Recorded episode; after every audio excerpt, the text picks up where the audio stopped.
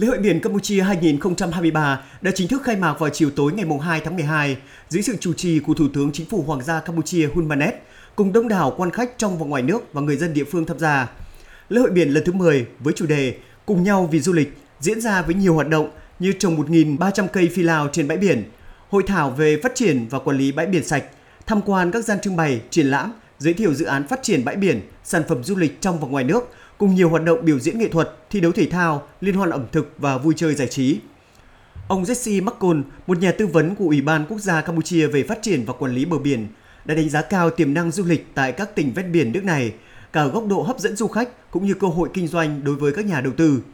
Nhà đầu tư mang hai quốc tịch Mỹ và Campuchia này cũng bày tỏ lạc quan với triển vọng kết nối du lịch giữa Việt Nam và Campuchia nhờ sự gần gũi về địa lý và thủ tục thuận lợi dễ dàng. Trong đó có dự án kết nối bằng phà biển trực tiếp giữa đảo Phú Quốc của Việt Nam với các tỉnh ven biển của Campuchia với thời gian di chuyển dự kiến khoảng từ 20 đến 30 phút. Ông nói: You know, for many people, they've traveled maybe all around Vietnam. Có thể nhiều người đã tham quan khắp nơi tại Việt Nam và muốn trải nghiệm nước láng giềng thân thiện là Campuchia với các đảo, khu đô thị, khu nghỉ dưỡng, tất cả các loại ẩm thực và nhất là người dân rất thân thiện. Việc tiếp cận các tỉnh ven biển khác cũng rất tiện lợi và dễ dàng, kể cả đi vào thủ đô Phnom Penh cũng chỉ khoảng 2 tiếng đồng hồ.